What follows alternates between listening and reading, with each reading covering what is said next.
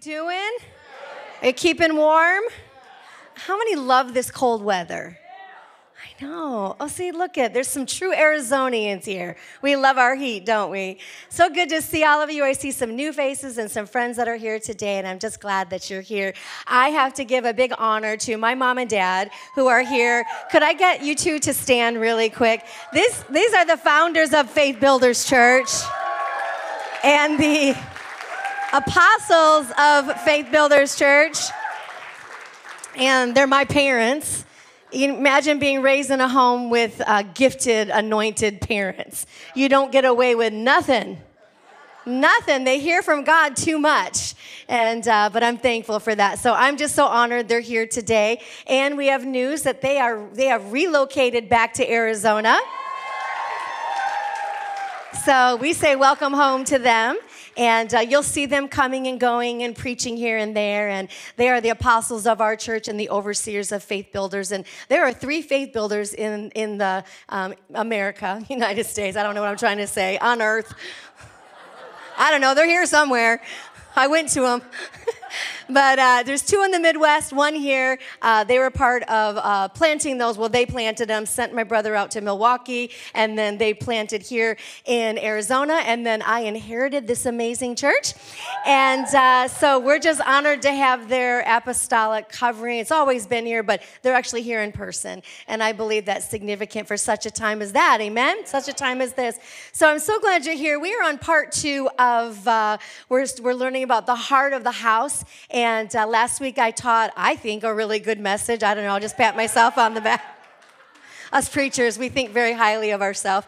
But I encourage you to go listen to it because it is a word from God that the Lord gave me for his house. What he's looking for in this hour of his house. Because how many know we're living in a different time in the kingdom than we've lived in before? The winds have changed. The Holy Spirit is moving in a beautiful and a powerful way. And the things that we used to get away with, we're not going to get away with anymore. I know. I promise you, this is a feel-good message today. I promise you it really is. But how many are thankful for that? I'm glad the church is changing. I'm tired of this, religious organization that we've set up. I really want a place for the Holy Spirit to move with his power and with his might. And so the Lord said, there's 4 things I want in my house. And he brought the Ark of the Covenant to me. And that's where we started last week. And the first thing we talked about is he wants his presence in his house.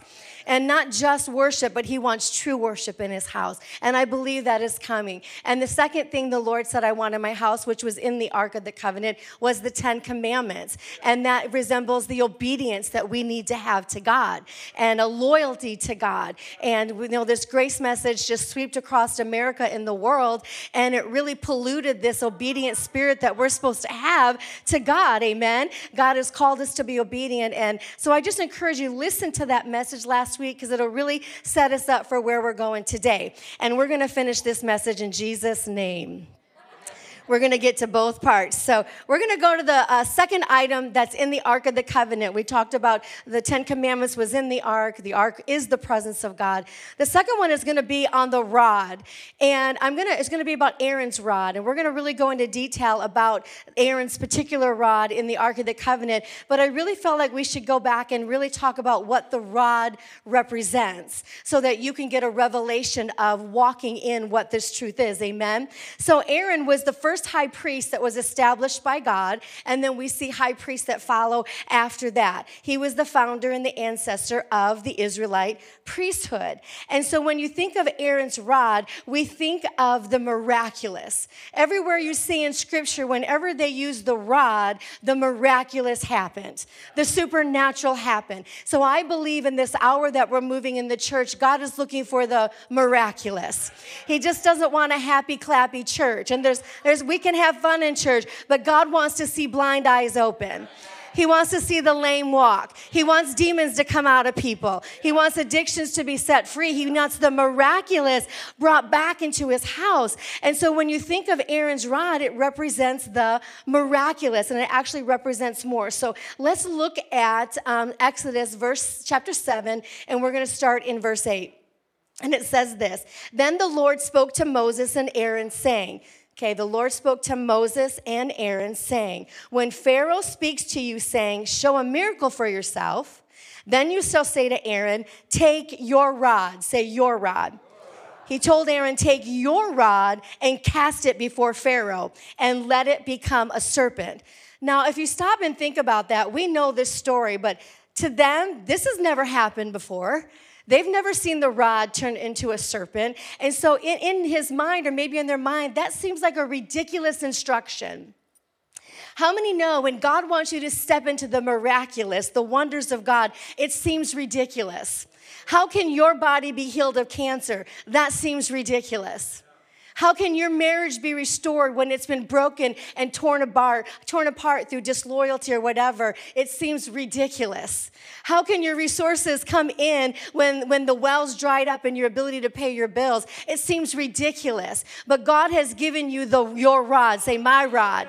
You have a rod for the miraculous in your life. And it became a serpent. That seemed crazy. But in verse 10, so Moses and Aaron went into Pharaoh, and they did so just as the Lord commanded. We talked about obedience last week. And Aaron cast down his rod before Pharaoh and before his servants, and it became a serpent. How many know that's a wonder of God?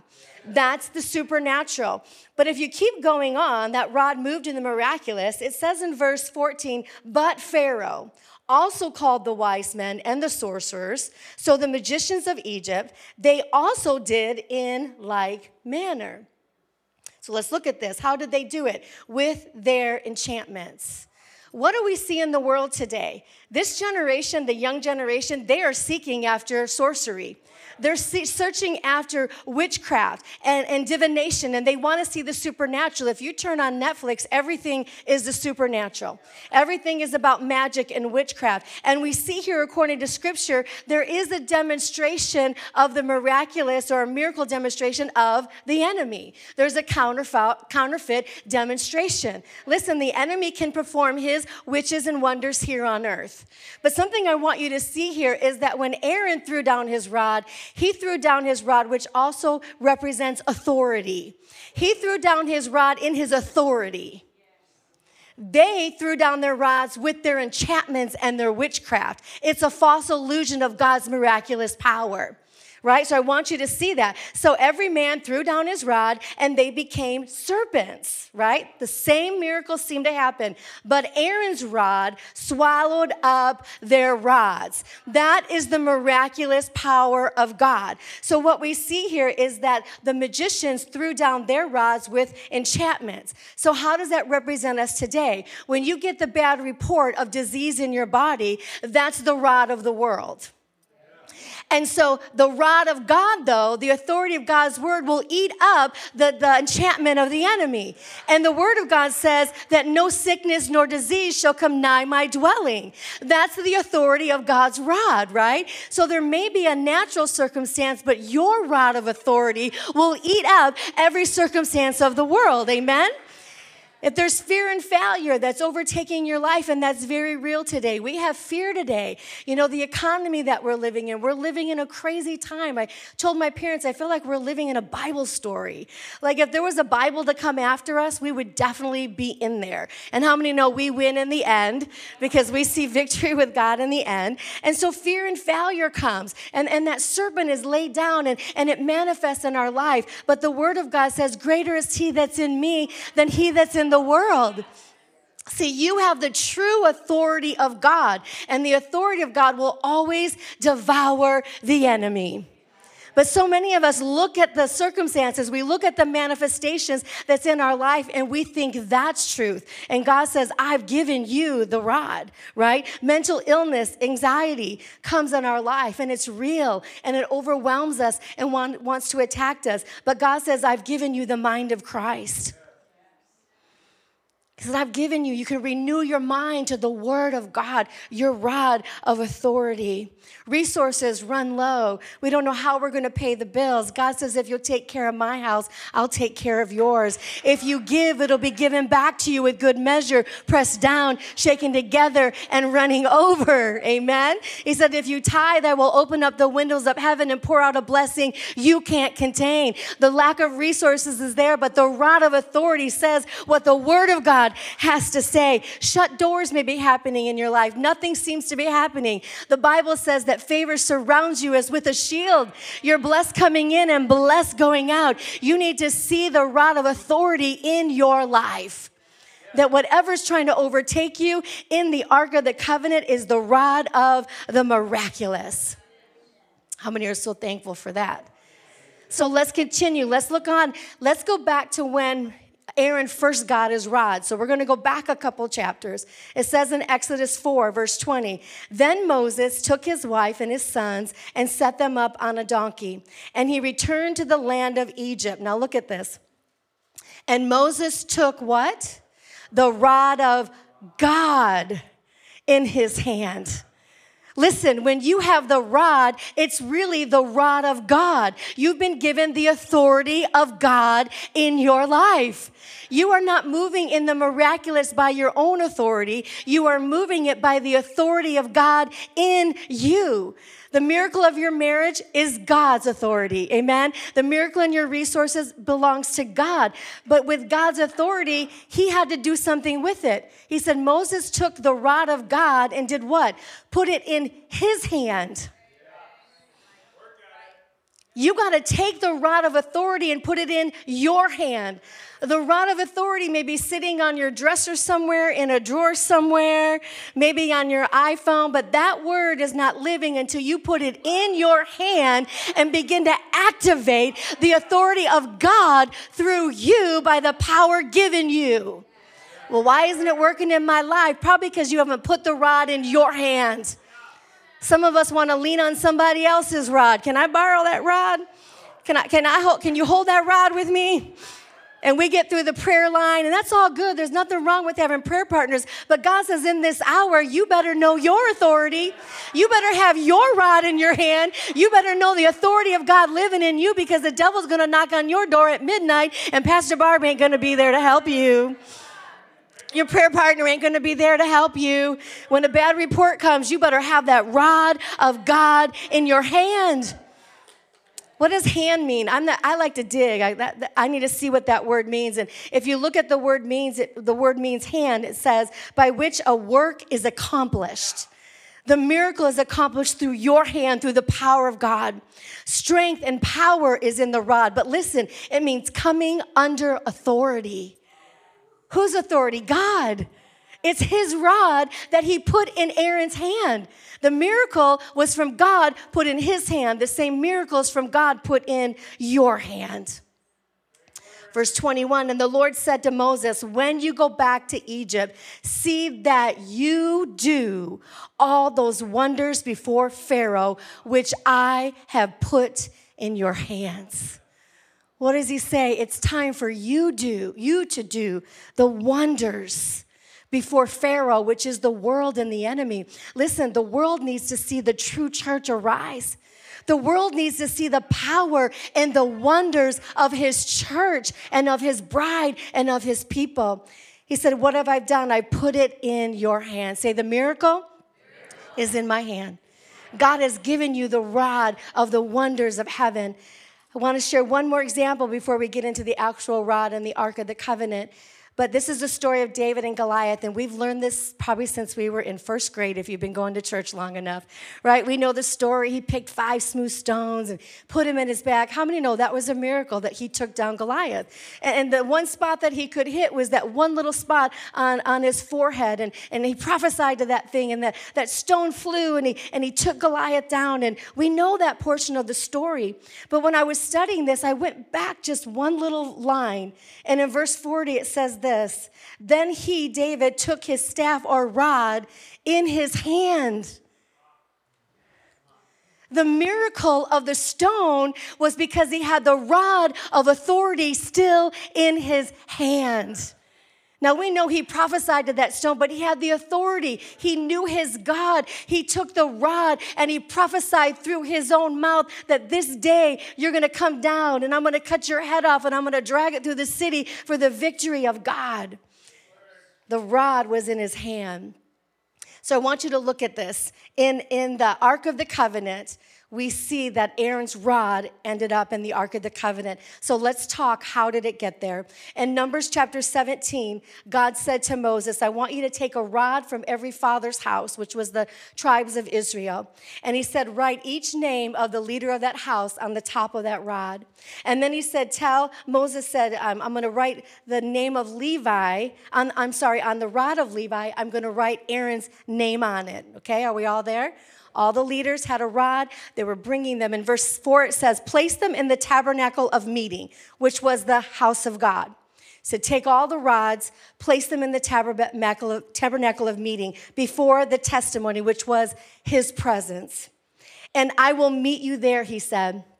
Whichever rod blossoms by morning, I have chosen to take away the reproach off of Moses from picking a tribe. So he says, when you put the rods together, put them in my presence, and the one that blossoms and buds and blooms, that's the tribe that I have chosen. So this is where we're at. Let's look at the next verse. So what does Moses do? Moses placed the rods before the Lord in the tabernacle of witness, the house of God. And it came to pass on the next day, say the next day, that Moses went into the tabernacle of witness, and behold, the rod of Aaron of the house of Levi had sprouted, put forth buds, had produced blossoms, and yielded ripe almonds. Now, what you need to see here is the tribe of Levi then was chosen to take care of God's house. They picked up the tabernacle, they carried it, they put it back together, they killed people that tried to they guarded the tabernacle, they were the ones in charge, and it was this rod that in one night went into full blossom. Now, if you look at the almond tree and you begin to study how long it takes for an almond tree to produce ripe almonds, it would take anywhere from 5 to 12 years to produce ripe almonds. But in this moment, in his house, he said, what would normally take 12 years, I'm going to do suddenly. I'm going to do overnight. And I believe the miracles that are entering into God's house and in this season of the church, what normally would take a long time. How many know we don't have time? We don't have time to try to do the right thing. We need the power of God to show up in some suddenly miracles. We need his church to be blessed. We need the people of God to rise up. We need a righteous and a favor back into the house of God. We need an overnight miracle to happen in our life. We need some suddenlies. You bring one person in a wheelchair in here and you know that they are lame and they get up running and leaping and praising God. Suddenly this church will blow up. Suddenly. You see somebody with tumors falling off at the altars. Tell me this church won't blow up. That suddenly, what does God want in his house? Miracles. He wants wonders back in his house. Why do we gather? For his presence, for obedience, and for miracles. We want miracles. You look at the word almond. Okay, let me go. Jeremiah 1. Took me to Jeremiah 1:11. Moreover, the word of the Lord saying, Jeremiah, what do you see? This is so important that the church sees what God sees in this hour. We have to have ears to hear what the Spirit has to say in this hour. It isn't good old church anymore. And we'll have programs and we'll do all of that. But when God shows up, it's going to be a supernatural. Do you see what God's about to do? Do you see it? And he said, what do you see? And he said, I see a branch of an almond tree. Then the Lord said to me, you have seen well, for I am ready to perform my word. How many are ready for God to perform his word in your life? We need resources back. We need our fire back. We need our passion back. We need marriages restored. We need people healed and delivered and set free like never before. You look at that word almond, and it means this. It means watching diligently for an opportunity to bloom. Listen, it means waker. I believe the word, and I know my dad and mom believe this too, the word is not just revival. We need an awakening. It is time to awake, church. We have got to see and know what God is doing in this hour. It's not just a building program for a church anymore. It is an awakening for a move of God across this nation. He said, I'm ready. God's waiting. He's hastening. He's alert. He's sleepless. God is waking for his church to see what he sees. It's a powerful thing. Amen. So God wants wonders. What's a wonder? It is what's impossible to do with man. That's the wonders of God. All right, last one. We're going to talk about the gold jar of manna. Are you ready? All right. So the final item that was in the Ark of the Covenant is called the gold jar of manna. And as the story goes, God said, I'm going to show you that I can sustain you. When he took him through the wilderness, he said, I'm going to show you that I am God and I can sustain you. So he said, I'm going to give you manna by day, and we'll read this in a second. I'm going to give you manna by day, and I only want you to take what I say to take, and I don't want you to hoard up for yourself, but I want you to trust me. And how many know that first manna, they're probably like, shoot, is God really going to show up tomorrow? Has anybody felt that way before? Like, man, I kind of want to take things into my own hand. And God's like, I want to show you I am the God that sustains you in all things. Only take. And God did that. He gave them manna by day. He gave them quails by night. And he supernaturally sustained them. And so we get to this portion of the story of the manna. So I want to show you this. There's three things the Lord showed me about manna. Quickly, the first two. Number one, I believe manna represents in his house, he wants the message of salvation. Thank you, Mom. She's like, breathe, baby girl, breathe. I do. I feel like a locomotion, like, climbing this mountain. That's a word from Mama. I'll take it. So the message of salvation. And where that comes from is the root word of manna means this. It's a substance exuded by the tamarisk tree. I didn't know this, so I was studying it. It's the tamarisk tree.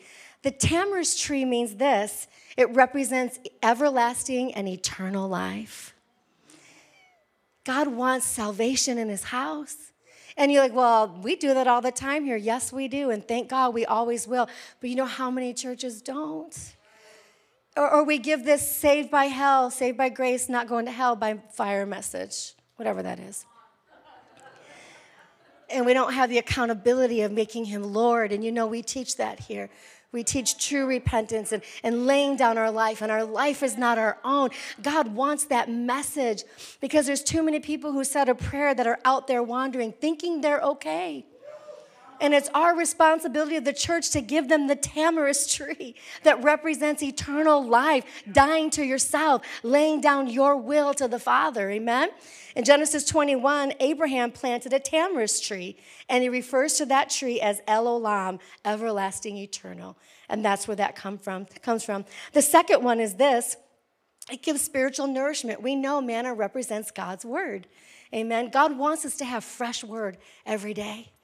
I have some really awesome journals, and they go back many years. And God gave me great words and great moments in the kingdom. I have some awesome ministry time. And God's like, but that's old manna.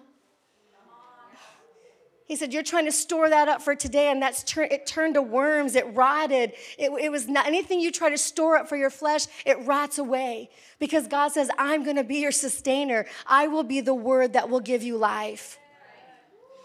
Now I want to share with you a revelation that the Lord gave me on manna. And we're going to look at Exodus 16 in verse 4. It said, Then the Lord said to Moses, Behold, I will rain bread from heaven for you. This is the story. And the people shall go out and gather a certain quota every day that I may test them. Now I want you to say test them because we'll get back to that. I'm going to tell them only a certain amount. And I'm going to test them whether they will walk in my law or not. That's the obedience. So hard sometimes to trust God, isn't it? So hard sometimes to be faithful to him. But he said, I'm going to test them. Will they trust me that I am their sustainer? Will they trust me that I am their God when they don't know where anything else is coming from? Will they trust me?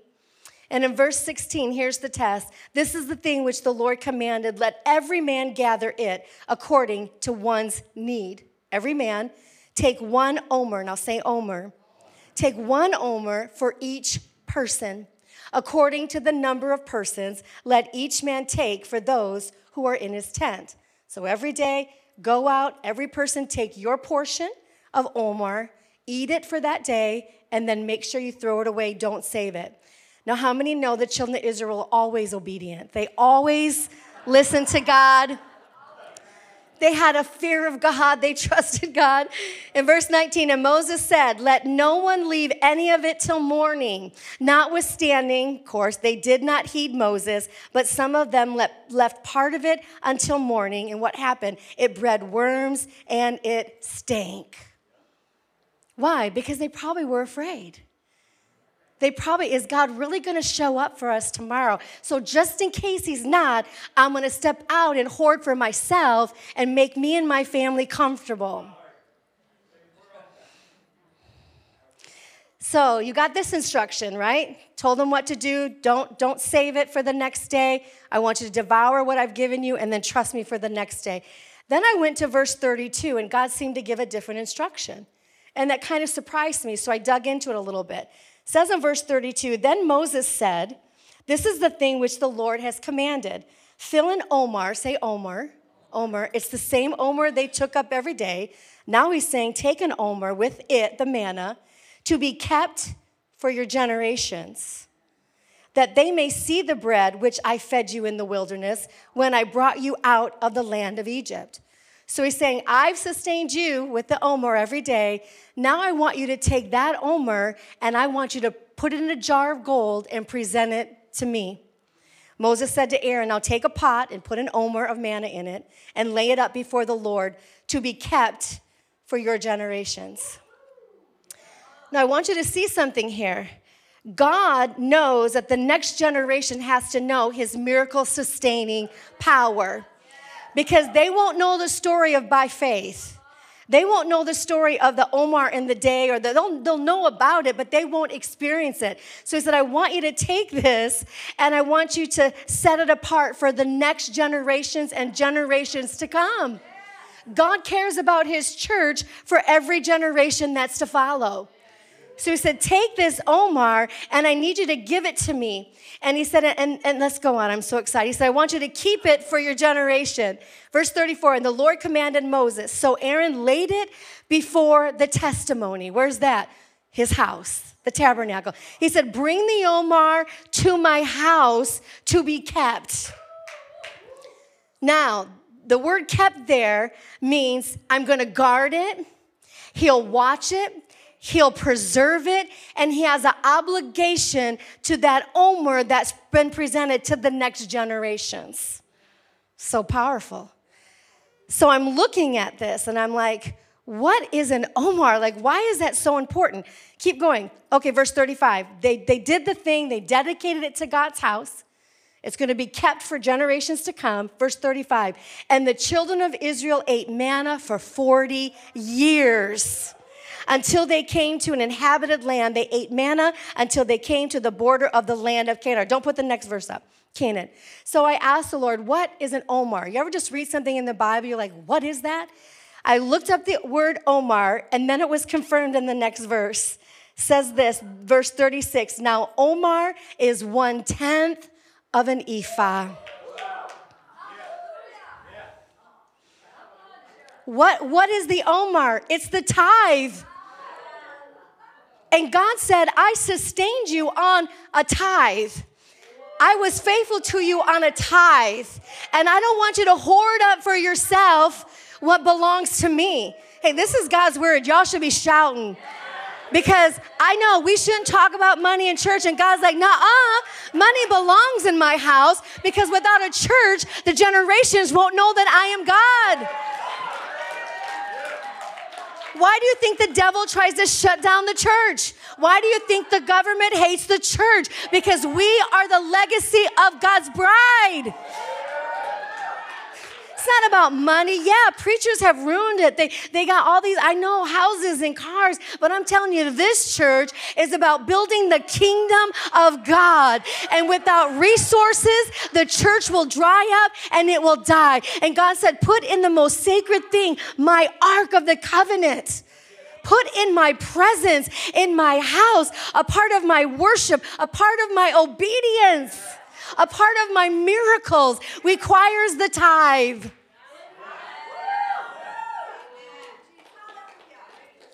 I called my parents. I said, I screamed when I saw this, and I shoved away from my desk. I was like, God, you want the tithe in your house, in your presence. Why? My last point, because the manna is the tithe for the future generations.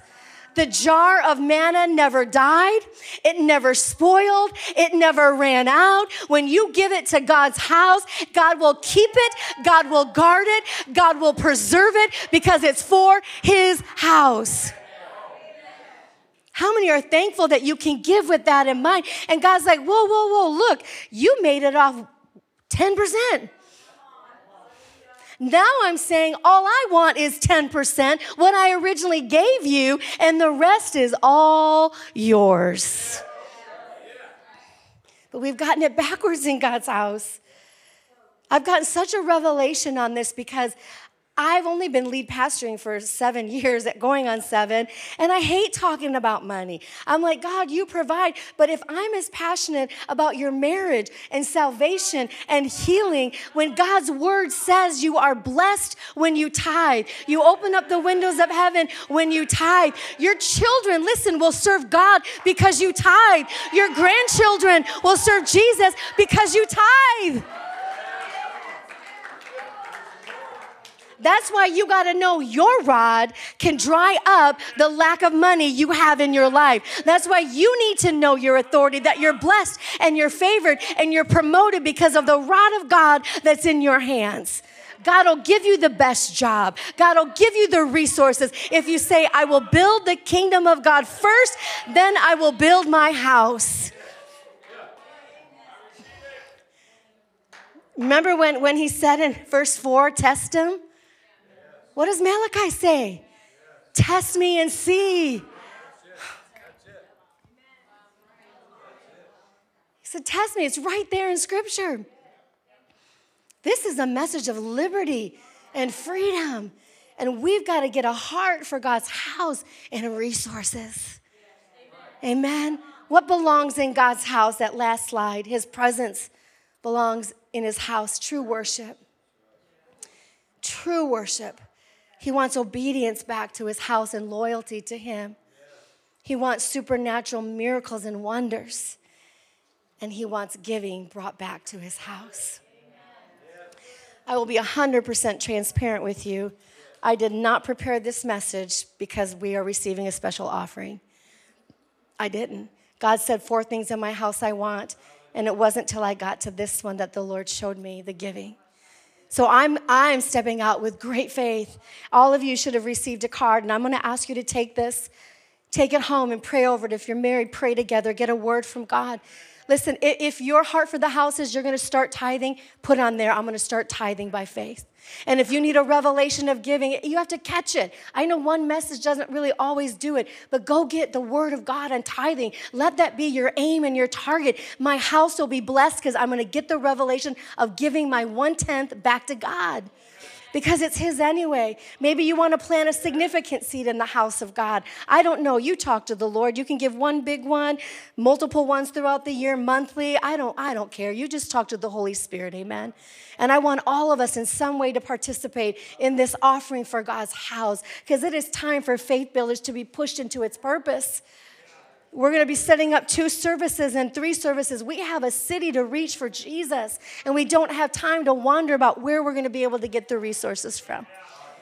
Amen. And we're going to show a video of lives that were touched and changed this last year. Our bulbs, I've had so many testimonies that don't even come to our church that marriages have been put back together. I've had the phone calls. I've heard people come back to Jesus. Some of y'all are back to church because your name's on a bulb back there somewhere, just so you know. I didn't put it there. Somebody you love put it there. And there's many more coming because of that. Amen. We need God's house to be sustained. So real quick, the last Sunday of this month, we're going to receive your cards in whatever way, and we're going to do a prayer tunnel. And we're going to ask you to do a few things. Bring your cards. when you're ready to bring them that Sunday. Some have given them sooner, but that's okay. We want you to bring your family members. We did this last year. It's a new tradition I want to do. Your pictures of your family members. And we want you to bring maybe a bill or a wallet that's going to signify the blessings for your house. Because my heart for the house is that if you take care of God's house, he'll take care of yours. So we want to come into agreement with your house. You need a wonder. Come on. You need a miracle. We want to stand in faith for your house, that you will be blessed, that you will have the miracle that you need in your home. So let's do that on the 28th, and we'll get more information to you. Today, what we're going to do, you should have received a red heart. And what I want you to do, we also have the Heart for the House building that's in the courtyard. Matthias built that for us. What an incredible job he did. Can we give him a great big thank you for that? Not only did he do it, but he did it overnight for me, just so you know. He drove all the way back from New Mexico to do that for this house, and I am so thankful. And now I need to feed him, because apparently he wants to come to my house. They want to come up for dinner. I'm going to have you over for dinner after the fast. You guys will come on over. But what we're going to do today as we close, because we have just a couple minutes, because this means a lot to me.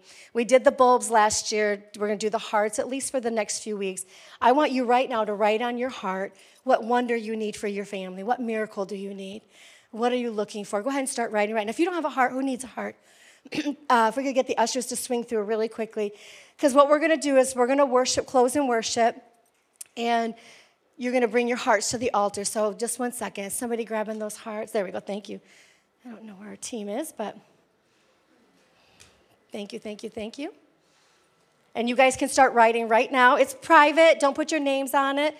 What miracle do you really, listen, guys, wonder.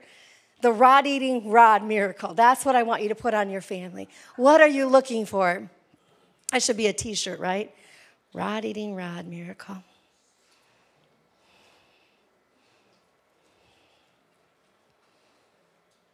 And what we're going to do is, in just a minute, I'll have you stand, and you're going to bring your hearts and just place them on the altar, briefly pray over them, your whole family come forward, go back and be seated, and then our prayer teams and pastors and elders are going to come. We're going to pray over them, and then we're going to start praying over your home every day in your miracle. And then, of course, on the house out there, there's markers. You can please write your prayers on the house. We want to see those prayers on the house that's out there also. Are we good? Yes. All right. And I know as families, you'll probably share one heart, and that's okay. If the spouses have an opposite one. Teenagers, I want you to get in on this, so make sure you have your, okay, thank you. I want all the young, I want everybody. Everybody needs something from God this year. Everybody needs something, heart for your house. Because I know when you're blessed, church is blessed, amen? When your marriage is good, the church is good. Because your first church is your home, amen? So I guess I'll have everybody stand when you're done writing. Let's take a minute. I allotted some time for this to happen. Take your cards home, pray over them.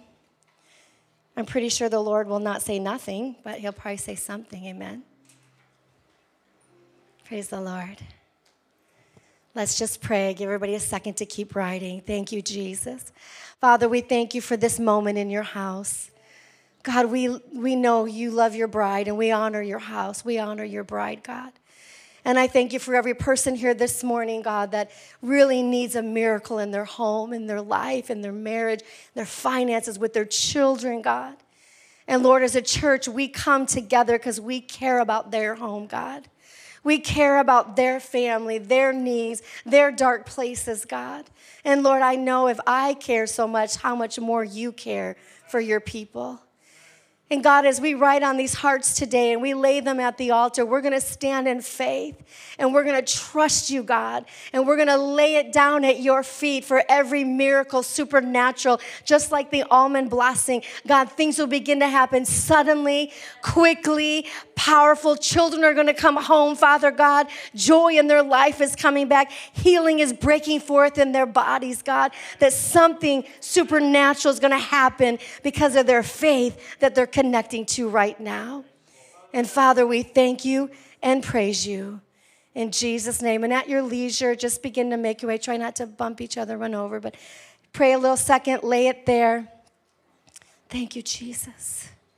Thank you, Jesus. Thank you, Jesus. Every house, God, every miracle, every need, God. We thank you for supernatural release, God. Supernatural visitations from your spirit, God. Supernatural breakthrough, Father God. Joy coming back to them. Laughter coming to their household. Marriages coming together, Father God. We thank you, Jesus, that you care about every one of these needs. Thank you, Father God. Every home, every family, every breakthrough, God. Oh, thank you, Jesus, that this is their year of miracles. This is their year of breakthrough. This is the year of their harvest. This is the year, in the name of Jesus, that God, what the enemy meant for evil, you're going to reroute it for good in the name of Jesus.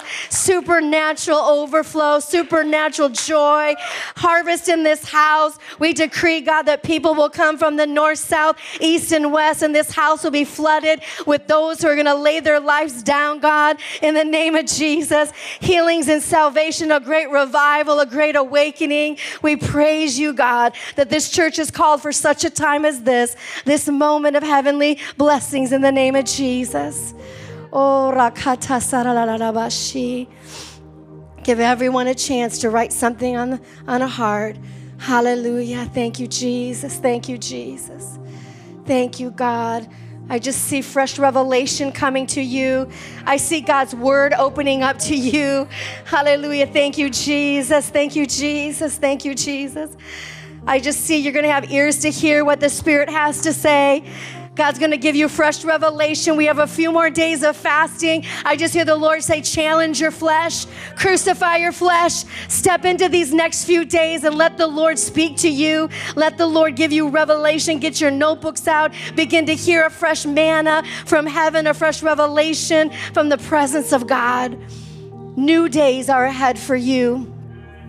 And we thank you. We praise you. I'm going to have all the pastors and elders go ahead and make your way. Maybe we can slide some of the hearts. Just begin to pray over, and prayer partners, just begin to lay hands on all these prayers. Extend your faith to these prayers in the name of Jesus. God, we thank you for every household, every home, every child, the blessings and favor of God.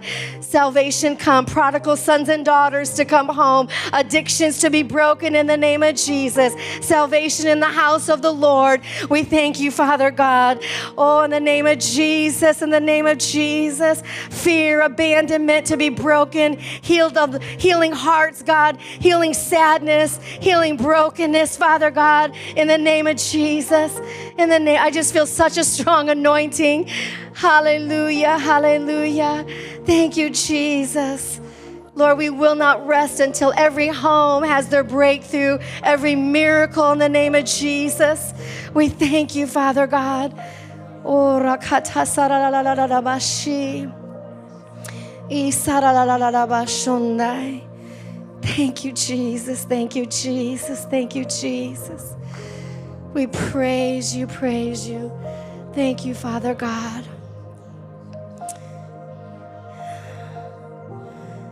Thank you, God. Lord, we thank you for the heart for the house. It is your house. It is your heart, God. And Lord, as we come for this special offering, I think that you'll speak to every home, even teenagers. I hear the Lord say, young people, God says, give something to his house. Fill out that card. Trust the Lord. You're never too young to learn how to give to God's house. And God, we thank you that this church is called and appointed for such a time as this. Just lift your hands. This church is yours. This church has always been yours, God. It is set up for your will and your purpose. And God, we decree expansion and growth, that the harvest will come in the name of Jesus Christ. That, Lord, this church will be the hospital place and the healing place that you've always called it to be. And we thank you for what you are doing. We thank you for what you are doing. In the precious name of Jesus, we pray. Everyone said, amen. Give the Lord a great big shout. Praise the Lord. Praise the Lord. How many have an excitement, expectancy in you? I do. I didn't get to put mine down there, but I will later. So listen, go right on the house. Wednesday night's our last corporate prayer. We've had a wonderful time praying together. So come out Wednesday night, 1 hour, 7 p.m. Otherwise, bring a friend, and we'll see you next Sunday, everybody. Love you all. God bless you.